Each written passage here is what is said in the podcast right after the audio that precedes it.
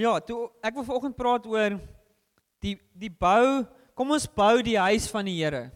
Kom ons, sê ons bou die huis van die Here.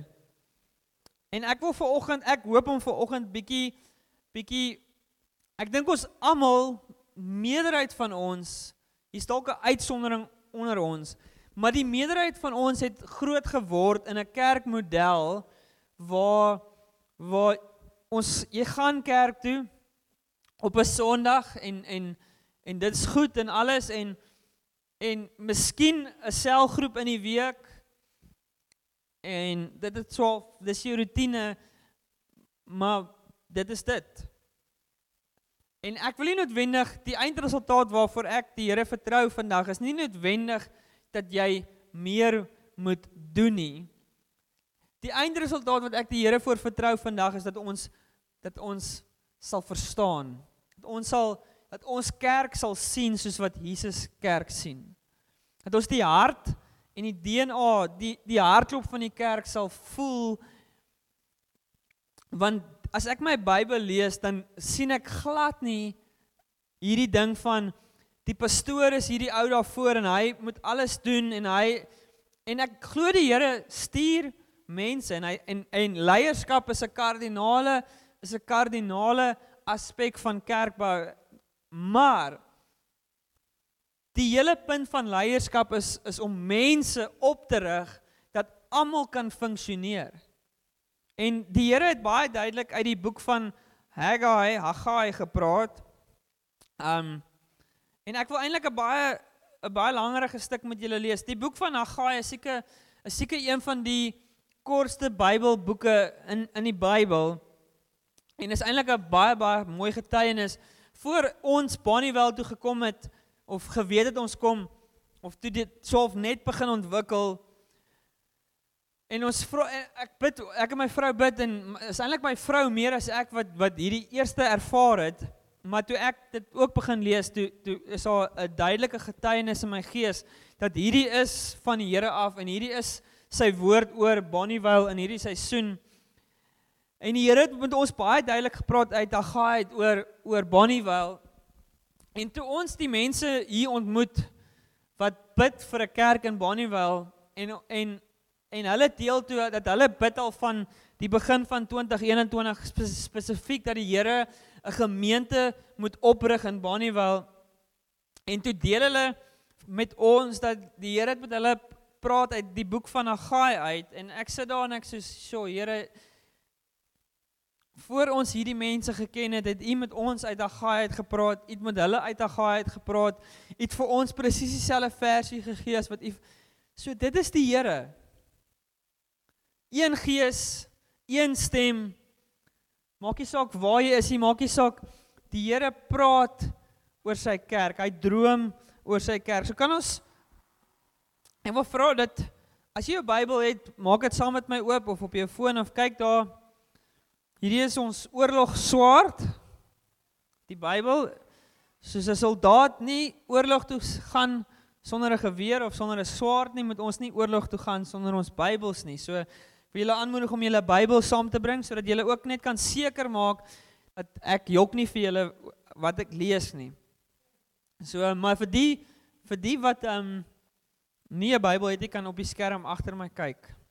In die tweede jaar van koning Darius op die eerste dag van die 6ste maand het die woord van die Here deur die mens van die ag deur die diens van die profeet Haggai gekom tot Zerubbabel die seun van Sealtiel die goewerneur van Juda en tot Joshua die seun van Josadak die hoofpriester. Okay, so met ander woorde opsomming van vers 1 want mense kan soms net verlore raak in die die moeilike uitspraak van die name. Is die woord van die Here het gekom na die mense toe. En op vers 2 begin ons te sien wat die Here sê. So spreek die Here van die leerskare. Hierdie volk sê die tyd nog het die tyd nie gekom. Die tyd dat die huis van die Here gebou moet word nie.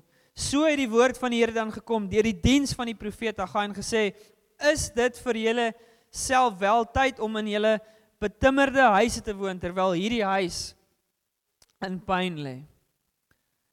So met In die eerste 4 verse in die boek van Haggai sien ons die Here kom met die profeet en hy sê is dit reg dat julle huise agter mekaar is?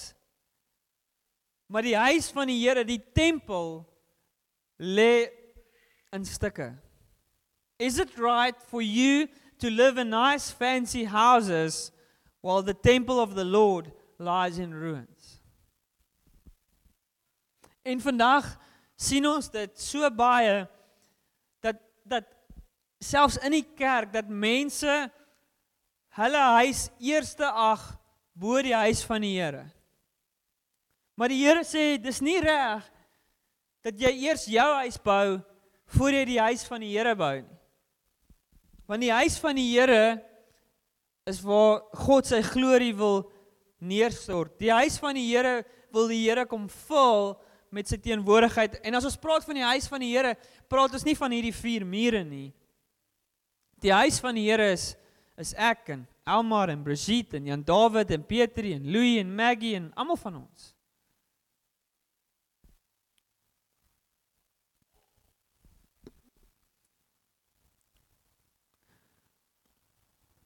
So sê vers 5. So sê die Here van die leerskare dan nou: Gee ag op wat julle wedervaar het. Ekskuus, hierdie is hierdie is die 53 vertaling. So dit is is is bietjie bietjie oudtyds, maar ek glo ons sal hom verstaan. Julle vers 6. Julle het baie gesaai, maar min ingebring. Julle het geëet, maar nie tot versadiging nie. Julle het gedrink, maar nie genoeg gekry nie. Julle het heel geklee, maar nie warm geword nie. En wie hom verloon vir hier, vir hier kom om vir hier hom om dit in stikkende beers te steek. Met ander woorde, die Here sê, julle het baie gedoen en julle het alles, julle het alles, maar maar steeds is julle leeg. Steeds voel julle iets kort, iets is missing. Ons het alles gedoen, ons het alles gekry. Maar ons het niks om daarvoor te wys nie. Vers 7: So sê die Here van die leerskare, gee ag op wat wat julle ervaar het. Vers 8: Klim op die berg en bring hout aan en bou die huis, dan sal ek welgevalle daarin hê en my verheerlik sê die Here. Here sê kom, bring bring die hout en bou die huis van die Here. Dis interessant die Here het nie net vir Agai gesê, Agai, jy en Zerubbabel en die leiers, net julle, nee die Here het gesê die volk almal Almal moet hulle hout bring en die huis van die Here bou. Want die Here gebruik nie net spesifieke mense en spesifieke leiers om sy huis op te rig en te bou nie. Die Here wil hê almal moet saam bou. En ek gaan vandag vir jou wys en hopelik selfs oortuig dat as jy vandag hier sit en jy sê Christopher, ek weet nie, ek het nie veel om te bring nie. Ek gaan vir jou oortuig dat die persoon in hierdie saal vandag wat dink die min wat ek wil sê amper die minste dink van homself in terme van sy bydrae tot 'n gemeente. Dat ek gaan vandag vir uit die woord uit oortuig dat daardie persoon is die heel belangrikste persoon. Daardie persoon is belangriker as ek wat vandag die boodskap bring. Daardie persoon is belangriker as as Karla en Jan David en Elmar wat vandag op worship was en vir ons gelei het in die teenwoordigheid van die Here, daardie persoon is belangriker vandag uh, as die persoon wat op die rekenaar sit. Daardie persoon is belangriker as die persoon wat die kof die persoon hier binne vandag wat dink ek het die minste om tot hierdie kerk by te dra. Die Here sê daardie persoon is die heel belangrikste.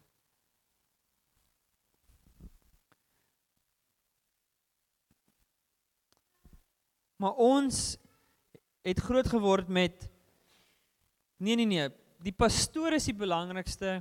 Dan is daar 'n groep mense wat een of ander vorm van leierskap posisie betree. Hulle is tweede belangrikste en dan is daar mense wat wat dalk betrokke is met selgroepe. Hulle is, en en miskien hier op die einde is ek wat nou en dan kerk Nee, ons het hierdie ding heeltemal verkeerd om. En ek gaan gou spring na die skrif toe. Uh die een 1 Corinthians 12, die uh 1 Korintiërs 12 skrif. Ek dink dis die is die tweede laaste skrif. So as jy 'n Bybel het, kan jy oopmaak 1 Korintiërs 12 vers 12. There we go. Want net soos die liggaam een is, sê een liggaam, net soos die liggaam een is, baie lede het en al die lede van die een liggaam, al is hulle baie, een liggaam is, so ook Christus. Ons is almal ook deur een Gees gedoop tot een liggaam, of ons Jode of Grieke is, slawe of vrymanne, en ons is almal van een Gees deurdronge. Want ook die liggaam is nie net een lid nie, maar baie. As die voet lig jou voet. As die voet sou sê omdat ek nie 'n hand is nie, lig jy hand. Behoort ek nie aan die liggaam nie. En as die oor sou sê omdat ek nie 'n oog is nie, behoort ek nie aan die liggaam nie. Behoort hy daarom nie aan die liggaam nie. Nee, as die hele liggaam 'n oog was as die hele liggaam 'n oog was, waar sou die gehoor wees? As dit geheel en al gehoor was, waar sou die reuk wees? Maar God het elkeen van die lede in die liggaam gestel soos hy gewil het. As almal een lid was, waar sou die liggaam wees? Maar nou is daar wel baie lede, maar net een liggaam. Die oog kan nie vir die hand sê ek het jou nie nodig nie. Die hoof vir die voete ek het julle nie nodig nie. Maar veel eerder en hier moet julle mooi luister, veel eerder is die lede van die liggaam noodsaaklik wat die swakste lyk.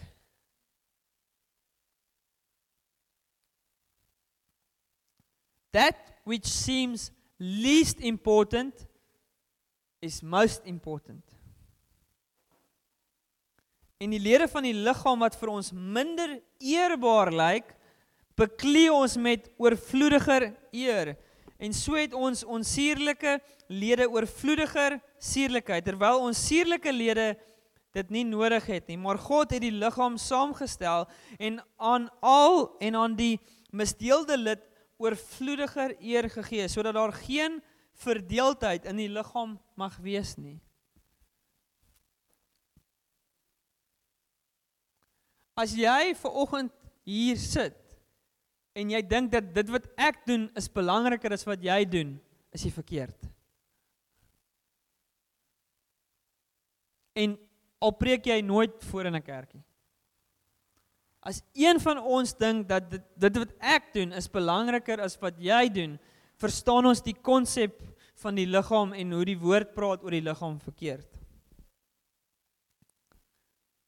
Maar dat die lede gelyke sorg vir mekaar mag dra. As een lid ly, het julle al julle klein toentjies baie seer gemaak? Of jou naal, het jy al jou naal iets op jou naal, veral op jou toon as jy 'n bak sien of iets op jou toon en hy raak so blou? Dit is 'n ongemaklike storie.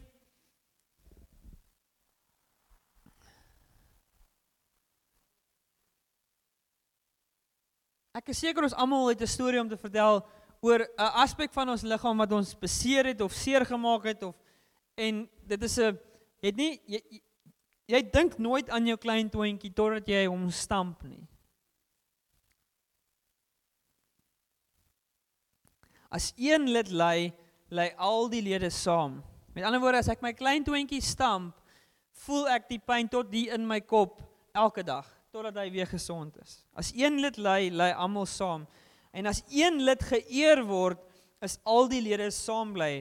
Maar julle is die liggaam van Christus en lede afsonderlik.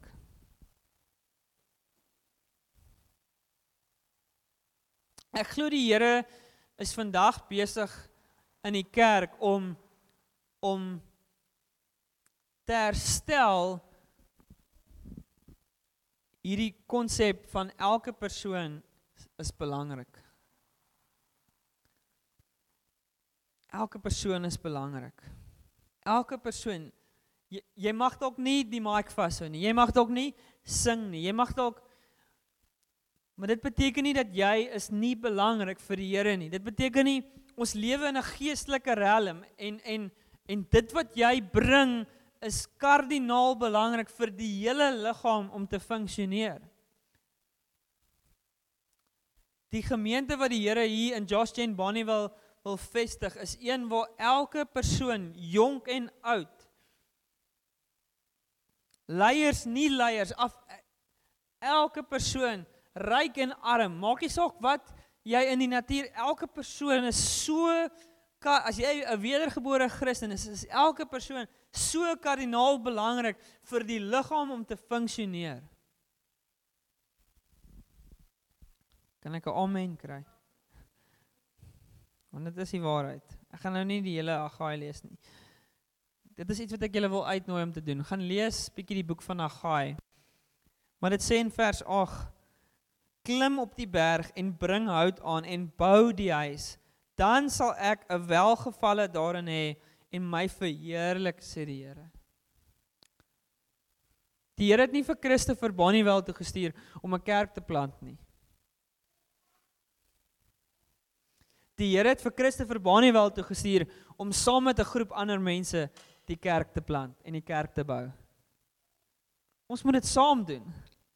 Die Here het wel vir my 'n leierskap funksie gegee, maar dit beteken my funksie as 'n leier beteken nie ek is meer waardevol tot die bou van die huis nie. Dit beteken net ek het 'n ander funksie.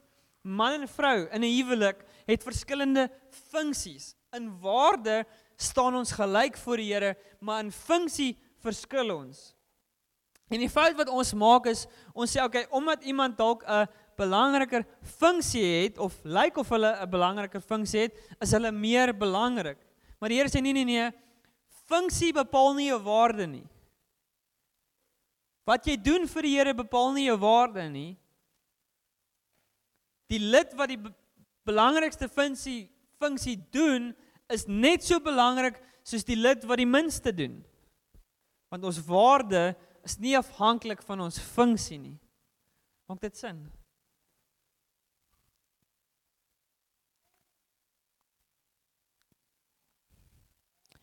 Efesiërs 4 vers 16. Die hele liggaam uit wie Efesiërs 4 There we go. Uit wie die hele liggaam goed saamgevoeg en saam verbind deur die ondersteuning wat elke lid, sê elke lid. Die ondersteuning wat elke lid gee volgens die werking van elke afsonderlike deel in sy mate, die groei van die liggaam bevorder vir sy eie opbouing in liefde. Elke lid het 'n rol om te speel as hierdie kerk ooit gaan droom om tot volwassenheid en tot verheerliking van die Here se naam te kom.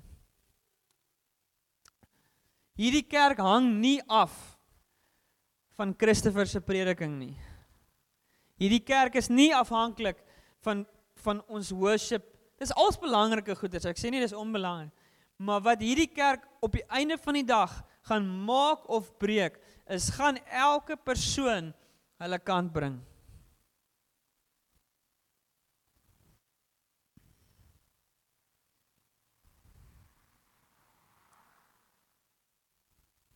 Hoe lyk 'n kerk? Of hoe moet kerk lyk? Dis die vraag. Want Christus, jy sê net vir ons ja, dit gaan nie oor 'n pastoor daar voor en hy preek. So, Christopher, hoe moet dit lyk? Hoe lyk 'n kerk wat gesond is en reg in die Here se? Hoe lyk hierdie ding waarvoor jy nou van praat? Hoe lyk dit prakties? Want ek dink dis dis goed en wel Christopher, jy praat oor jy jy praat oor die ding, maar wys vir ons, sê vir ons hoe lyk dit? En is eintlik interessant dat in die hele Bybel, in die hele Nuwe Testament, het ons net een voorbeeld van 'n kerk. En ek dink die Here weer eens is baie slim en baie strategies. Die Here het vir ons een voorbeeld gegee, ge, skus. Want dit is die een voorbeeld wat ons altyd moet nastreef. Dis die een voorbeeld wat sê Chris wat die Here vir ons sê dit is hoe kerk lyk en dit is hoe dit altyd moet wees. En as jy vir iets wil mik, mik hiervoor. Handelinge 2 vers 41 tot 47. Die wat sy toe sy woord met blydskap aangeneem het, is gedoop en daar is op die dag omtrent 3000 siele toegebring wat tot bekering gekom het. En hulle het en hier sien ons nou van vers 42 af Handelinge 2. Ekskuus ek ek spring baie rond tussen die scriptures Acts 2.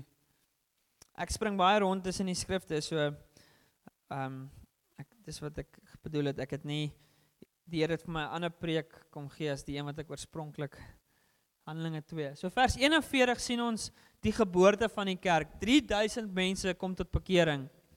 En dan vers 42 tot vers 47 sien ons hoe hoe het kerk gelyk van dag 1 af. Vers 42 sê en hulle het volhard. Met ander woorde, hulle het alles gegee vir wat? Hulle het volhard in die leer van die apostels. Met ander woorde, die kerk wat ons sien in die Nuwe Testament was 'n kerk wat hulle self gegee het vir die teaching van die apostels. Vir uh, die die die tweede ding is en in die gemeenskap en in die breking van die brood en in die gebede. Uh 42 die gemeenskap die breking van die brood en die gebede. Gemeenskap. Die eerste kerk wat ons van lees is 'n kerk. Dis nie mense het nie kerk toe gekom en Okay, lekker om jou weer te sien Elmar. Sien jou volgende Sondag. Nee, die die kerk in wat ons daarvan lees is 'n kerk wat is 'n groep mense wat wat devoted was tot mekaar. Hulle kerk was nie net ek sien jou op Sondag nie. Kerk was is ek sien jou in die week. Ek sien jou môre. Ek sien jou Dinsdag. Nou ek beteken dit beteken nie noodwendig al 100 mense in hierdie saal gaan al 100 mense elke dag. Ja, kom ek al gaan my lysie uit en moet seker maak dins dis vandag Dinsdag is ja, oh, vandag moet ek by vir Elmar en vir Marie en vir Dave sien. Dis nie maar die, die hart is is dat ek is nie net hier vir 'n Sondag nie. Die hart is ek is hier om lewe te doen saam met die ander disippels van Jesus wat ook Jesus volg. Ons gaan saam die Here dien. Ons gaan hom saam volg. Vers 43 En vrees het op elke een gekom. Nie 'n slegte vrees nie, 'n goeie vrees, 'n vrees van die Here. En baie wonders en tekens het deur die apostels plaasgevind. Ek onthou Elise. Waar sit Elise? Daar sit sy. Elise het heel in die begin onthou ek het sy vir my gesê, "Christopher, ek vertrou die Here dat in hierdie kerk gaan daar dog dat die dinge gaan gebeur. Dat daar wonderwerke, dat daar healings gaan wees, dat daar en ek sê amen op dit. Ons kort dit. En ons kort mense wat in hierdie gemeente gaan sê wat gaan uitroep tot die Here en sê Here kom genees mense in hierdie kerk. Kom ons ons wil profetiese woorde sien. Ons wil maar dit beteken die Here moet mense oprig want dit is nie ek wat alles moet doen nie. Die Here moet mense oprig dat die goeders kan gebeur. Vers 44 en almal wat gelowig geword het was bymekaar en het alles gemeenskaplik besit. Vers 45 En hulle eiendomme en besittings het hulle verkoop en die opbrengs onder almal verdeel volgens wat elkeen nodig gehad het. En dag vir dag, ek wil net iets maybe voor ek verder gaan net iets kommentaar lewer. Ek glo nie dat dit noodwendig beteken elke een van ons moet alles verkoop en net ideal, kom ons happy day. Want ons sien ook later het hulle in die Nuwe Testament geskryf dat as jy nie werk nie, eet jy nie. So met ander woorde dat mense gesien hoe die stelsel hoe dit lyk en gedink, "Oké, okay, ek kan net terugsit en almal anders gaan vir my 'n handout gee." Dis nie want ons sien in die Nuwe Testament het hulle dit later geskryf. So daar's mense wat die stelsel wou misbruik. Maar wat ons wel lees is dat daar was nie 'n nodige persoon, 'n needy person. Daar was nie 'n behoeftige persoon onder die kerk gewees nie. As dit kom by finansies en en goederes nie. Met ander woorde, die hart is 'n groep mense 'n groep mense wat wat saam lewe doen, wat saam Jesus volg en wat saam En as jy lui is en jy gaan nie werk nie, dan gaan ek jou aanspreek. Ek gaan nie vir jou ek gaan nie vir jou ek gaan nie vir jou my geld gee of vir jou kos bring as jy nie gaan as jy nie jou kant gaan bring en en ook werk nie. Maar wat ons sien is 'n kerk wat saam een was, maar werklik een was. En as ek dit elke keer as ek dit lees, dan dink ek, Here help ons, ons het 'n ver pad om te gaan. My eie hart in kluis, my eie en en weer eens, ek wil sê ek glo nie hierdie beteken almal moet alles verkoop en Maar ek dink dit beteken dat as Jan Dawid wat my broer in die Here is, as ek sien hy hy's jy's nou nie naaste aan my, so ek pik op jou. Ek ek noem nie jou naam vir een of ander enige ander nie. Maar as ek sien Jan Dawid my broer in die Here kry swaar, het ek as sy broer in die Here 'n verantwoordelikheid teenoor hom om vir hom te help en te vra hoe gaan dit of hoe kan ons help? Waar is ek nou? Vers 46. En dag vir dag, sê dag vir dag. Met ander woorde, nie Sondag tot Sondag nie, dag vir dag het hulle eendragtig. Eendragtig is 'n kragtige mooi woord. Eenheid. Hulle was een. Hulle het eendragtig volhard in die tempel en van huis tot huis. Sê saam met my, huis tot huis. Met ander woorde, kerk was nie net by die tempel nie. Kerk was huis tot huis. Nie ons gaan kerk toe nie, ons is kerk. Amen.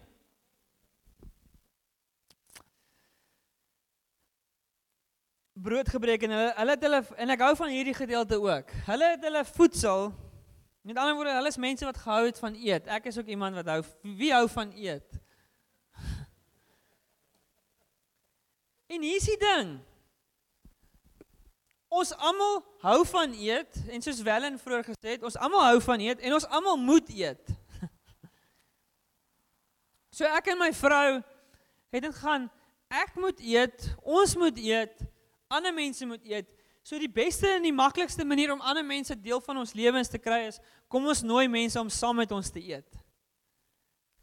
En in Afrikaanse kultuur het ons hierdie slegte gewoonte en ek dink dit kom uit 'n mooi hart uit, maar dis 'n slegte gewoonte of 'n slegte soos as ek iemand nooi vir eet, dan moet ek my fine china uithaal en ek moet alles moet mooi perfek wees. Die lam, die leg of lamb moet gekook wees en En dan moet sewe bykosse wees en dan moet ag nageregte wees.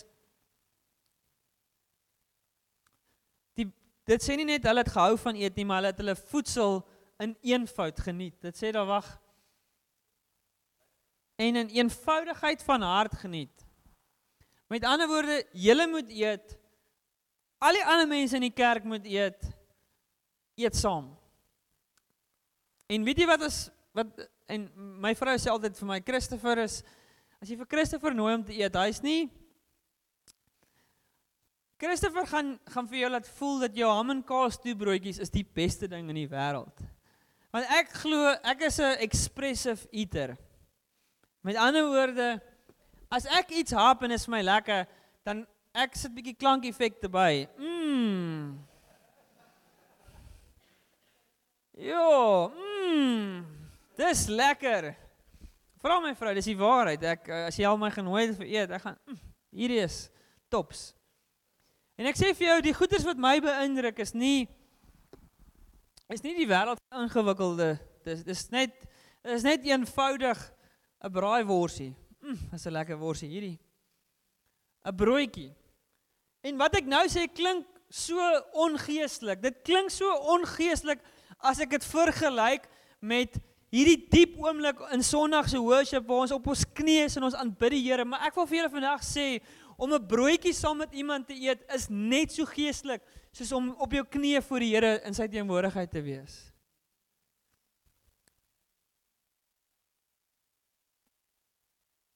En ek dink soms in die Here se oë selfs is dit vir die Here nog meer geestelik as jy op 'n Dinsdag na jy 'n lang dag gewerk het, iemand oornooi en sê, "Hey, ons moet aandete eet, julle moet aandete eet. Kom ons eet saam." Dit is soveel makliker om om net self te eet en kom ons sit die TV aan en ons kyk TV en goeters. Maar die woord sê dat die eerste kerk het dag vir dag was hulle bymekaar gewees. Ek onthou ek het die een van die eerste sonne wat ek hier was. Dit was 'n fout geweest, maar ek het een van die eerste sonne wat ek gegaan, gaan na iemand toe met wie hy nie noodwendig sal tyd spandeer nie. Ja, en Elmar het na my toe gekom dink ek. Maar die bedoeling is, die bedoeling is 'n kerk is 'n groep mense wat nommer 1 Jesus volg en dien met alles wat hulle het. En nommer 2 nie vervreemd is van mekaar nie. So die hart was soos ons moet mekaar leer ken op 'n manier. En daai kennis van mekaar gaan nie uit die lug uitval nie. Ek kan nie vir Petri leer ken as ek nie met Petri tyd spandeer nie. En hierso wil ek dalk noem, dit is die hele doel van leefgroepe. En dit is my hele hoekom ek alles in my vermoë gaan doen om elke persoon wat deel van die gemeente is in 'n leefgroep te kry.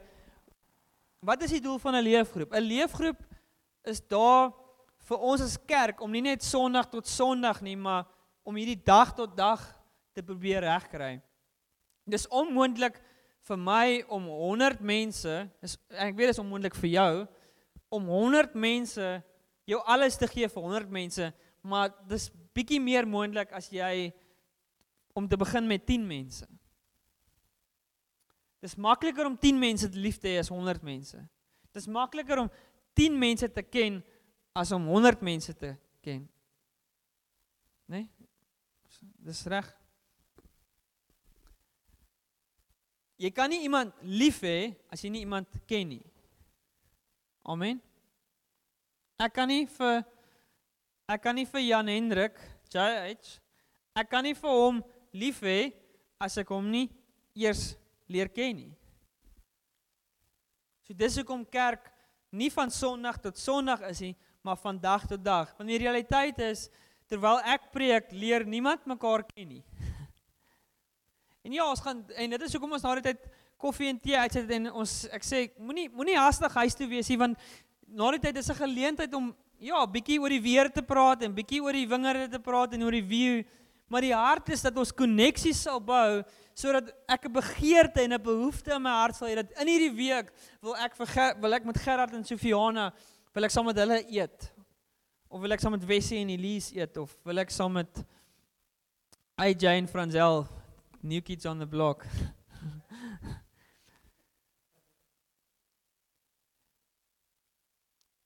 En nog 'n ding wat ek dink die Here so se hart so bly maak is as jy gaan en jy sê wat okay kom ek nooi iemand anders wat in 'n lewensfase anders as my lewensfase is en ek leer bietjie vir hulle ken en ek en ek leer bietjie wat is hulle struggles? Wat is die goeters wat ek wil vir die ouer mense sê ons as jonger mense het julle nodig? Ek het ons het die wysheid wat in julle grys hare versteek is het ons nodig?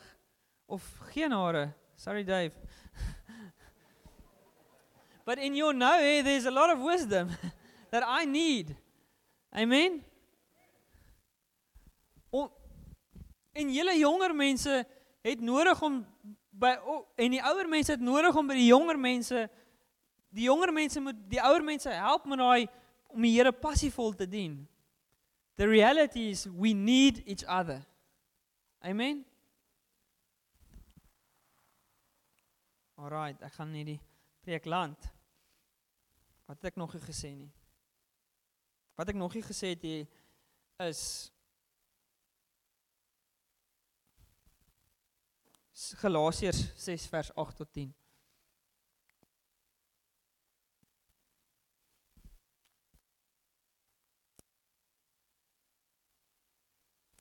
Hy wat in sy vlees saai, sal uit die vlees verderf maai.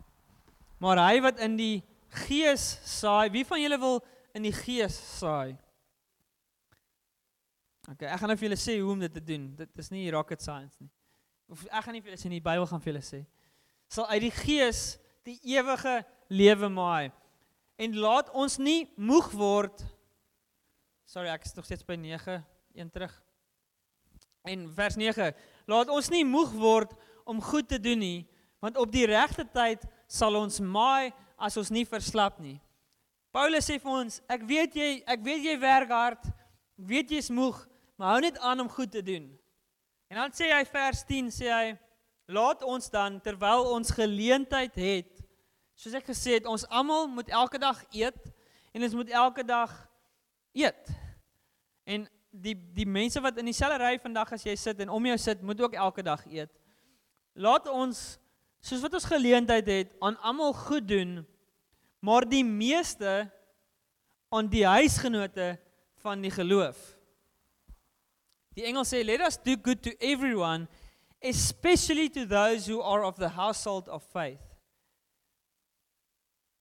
En ek gaan dit nie daarop sit nie, maar op 'n punt in Jesus se op 'n punt in Jesus se lewe in sy bediening kom sy broers as hulle is op soek na hom. Hulle sê ons is op soek na Jesus kom na ons toe. En hulle Jesus is besig om vir die mense te leer en hulle stop hom sê Jesus jou jou broers en jou familie is op soek na jou en hy sê nee nee nee wie is my ma? Wie is my broers? En Jesus sê my ma en my broers is die wat die wil van God doen en gehoorsaam is. Jesus het nie sy familie afge sy natuurlike familie afgebring nie. Hy het net gesê ek ek het meer prioriteite as net my natuurlike familie. My familie is almal wat die wil van God wil doen.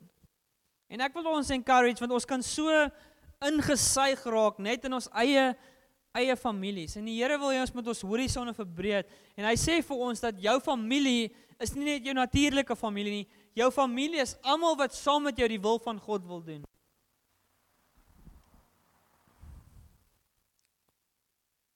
Ons is een liggaam met baie lede. Amen. Uh, so leefgroep is nie community groups self leefgroep is nie it's not an end in itself. It's nie 'n doelwit in sy eie nie. Maar ek is, ek moet nog steeds iemand ontmoet. Ek is na hoeveel jaar van bediening iemand ontmoet wat 'n liefde vir die Here het en en nie 'n liefde vir mense want dit bestaan nie. Die leefgroep daar is om jou te help om die huis van die Here liefde te hê sodat ons dag vir dag saam kan die Here kan dien en kan stap. Ek wil vir jou sê dat as jy 'n behoefte het moet jy nie hoef te wag tot 'n Woensdag of 'n Sondag om jou foon uit te haal en te sê, "Hey, ek het ek het nodig dat iemand saam met my kom bid." Ek glo in 'n kerk waar die verhouding so sterk onder mekaar is. Jy hoef nie te wag vir 'n Sondag of 'n Woensdag nie. Ons doen lewe saam. Ons eet saam, ons leef saam. En dis die kerk wat die Here be elke persoon is belangrik. En dis waar dit inkom en sê as jy vandag dink jonk of oud, as jy vandag dink dat jou bydrae wat jy bring in die of dit nou in hierdie huis is of in 'n ander huis, dit maak nie saak wat ek dit, dit, hierdie is waar in in elke kerk. Die persoon wat dalk lyk soos hy maak die minste bydrae, dit is daardie persoon wat die belangrikste is, sê die Here. Met ander woorde, elke persoon is kardinaal dat hierdie huis gaan glorie bring vir die Here. Amen.